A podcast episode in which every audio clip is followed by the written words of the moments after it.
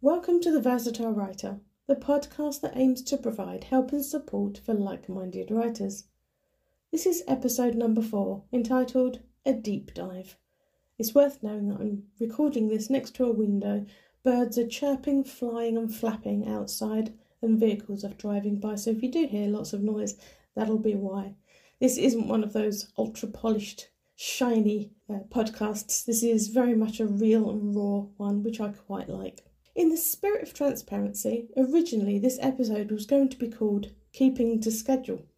My intention was pretty much the same as what today's ended up being, but it took a very different journey to get there. The thing is, the journey that it took seems to have happened again, but I think a different title is probably what was needed rather than changing the content, although that has moved a little. I intended to talk about keeping to schedule, as in when you have a big project going on, how to keep that motivation going. The problem was that the episode ended up being a little too self deprecating on the journey, and it wasn't quite the episode I wanted to share. So I carved it into the shape I thought translated better to a wider audience, and this is what we have today. A deep dive, in this case, is looking at finding how to avoid issues and instead focus on the project you want to achieve doesn't that sound incredibly easy? It's not, of course. I've found that most problems stopping me from achieving my goal stem from much deeper issues, so that's where having a deep dive comes into play. I want to share right now that I'm in no way a psychologist, psychiatrist, or any other kind of medical professional. I'm simply using a technique that seems to work a little for me, and it may work for you too. In this episode, I'll be sharing three practical tips with you and a suggestion. I'm also going to open up a bit and share some uncomfortable truths I've learned about myself. Recently, I had reason to keep to a schedule for a project I was working on. The project needed a lot included, and lots of brain power too, and it came with a deadline. I had four months to complete this project, and in typical self sabotage style, my brain kept finding things to deal with first. Soon I realised I needed to keep to that schedule if I was going to pull this thing off. And the only way I know how to do that was to do the three things I'm going to share with you today. These three things helped me keep to this deadline and, as it turned out, submit the project a day earlier. Now, this isn't designed to sound smug, far from it. It's about finding that thing, in inverted commas, that makes you get stuff done no matter what. I think for me that thing is a number of things, but I only, I only found them by performing a deep dive on my brain and thought patterns. You know the kind of thing I mean. Tell yourself to write a story and instead you'll find reasons not to. Yeah, I'm talking about procrastination, but more than that, I'm actually talking about things way deeper. If anything, I want you to take away from this episode the knowledge that if if you did a deep enough dive inside your mind and potentially uncovered some pretty uncomfortable truths, you can be proactive and use this to your professional advantage. My intention was to be sensible with work. I had about four months to finish it, allowing myself a day off here and there and days for sickness. As this began in February, typically I had cold after cold straight away. But then I was plagued with problems that were more psychological than physical, so I had to be ultra serious with myself. This is where the deep dive into self analysis comes in. Without it, I was prone to anxiety and bouts of self sabotage. The things my mind instantly threw my way all began with the infamous what if questions. What if I can't do this? What if they think I'm useless? Would this mean the people that I was writing for wouldn't think highly of me? This was about ego. What if the work is rubbish? This would mean all the years I've gathered information about my topic of choice were wasted. This was about insecurity. What if they don't pay me?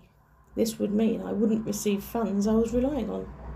This was about financial loss, possibly out of my hands, but was also stepping into the field of potential conflict. What if I'm not as knowledgeable on this subject as I thought I was. This was back to insecurity again. What if others I admire, my peers, don't think this project is a good idea? This again is about ego and status and reputation.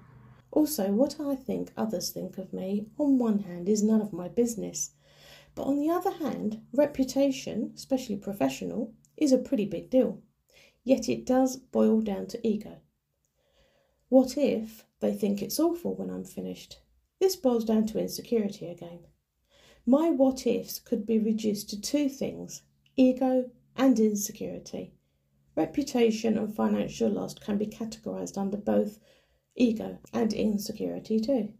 Clearly, if nothing else, my brain works very well, but against me. I was rather hoping for a much clearer and proactive approach, but it seemed I needed some self analysis to clear these issues and, more importantly, find out from where they were emanating. Why they were here was a lot easier to understand. It was because I considered this job an important one, so my subconscious tried hard at self sabotage from the get go. I've learned over the years that I have to listen to my brain before it tells me I can continue with the task. Like I have to find that special something that underpins everything I value in order for me to allow my discipline to kick in. And believe me, when my discipline and drive kick in, nothing can stop me. But it's getting past that first. Seriously though, does anyone else have a constant battle with their brains? No? Just me? Cool. I decided to take each one separately and find out why they were jumping up now. Obviously, telling myself stuff that might tear me down before I started is a straightforward anxiety technique. My brain is filled with them. Performing a deep dive on each one would help. It's clear that this episode will uncover things about my past I would rather not have to deal with and I'm aware that sharing some of these makes me vulnerable to the actions of others. But then I think there's some strength in opening up. Besides, it could help others. If you know me, you'll know I take my work incredibly seriously, to the point that I tend to lose all sense of humour if something's not up to scratch. Perfectionist much? Yeah, probably. Digging a little deeper, I suspect this is from feelings of inadequacy, from doing badly at school and having jobs where I wasn't valued so constantly having to prove myself to others and myself. If I dig a little further into this psychological conundrum, I think it's because I've had a bit of a chip on my shoulder since my school days, and I've carried this feeling of inadequacy right through my life. It's not a great thing to admit, and if I see that, others will have spotted it too. Again, it's not great, is it?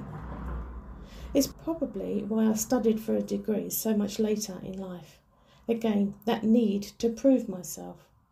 I had heaps of emotional intelligence, but educationally speaking, not so much. As it turns out, even after getting the degree, I find I'm still left with this same feeling, or at least a lesser version of it. While I was prouder than proud that I got the degree, I'm more than aware a basic degree isn't that special when you consider others have much bigger qualifications to their name. It makes mine sound like I'm telling the world I passed a spelling test in primary school it's tough to remind myself that my amazing is somebody else's basic, like my brain's never going to be thought of as anything special anyway. But then that's back to my ego again, that I hope others think highly of me. There is another, more productive thought process here. If others do think highly of me, it's possible they will buy my services. Buying means I receive money. Money pays bills. Paying bills means I contribute to running the household. Having my services purchased also means others believe the business I created from scratch is worth parting with their money for. Again, on an emotional level, that's ego. On a practical level, that's bills paid. The three tips I will share with you today, the three things I put in place to help me get over that deadline goal. They are tip one I created a timeline of dates and topics to include by set dates.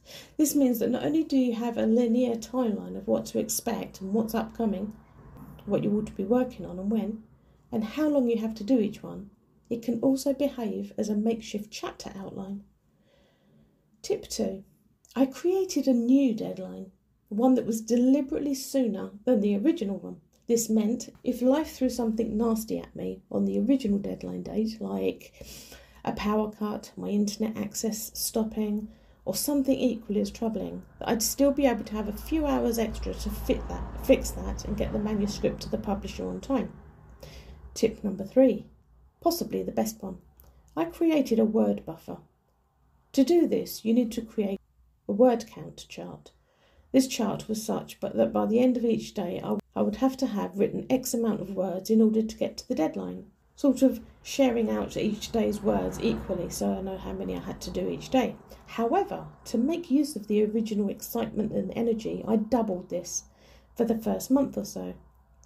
This created a buffer should I need to take time off for rest or sickness. For those of you who have ever particip- participated in NaNoWriMo, this is the writing challenge that happens in November each year, you'll appreciate that creating a word buffer in the first week will hugely help when you fall into the valley of weeks two and three. Week three does pick up again, and quite rightly too, because week four looms in a dark cloud of wintry fear when you realise you need to get lots of words done to get over that final line.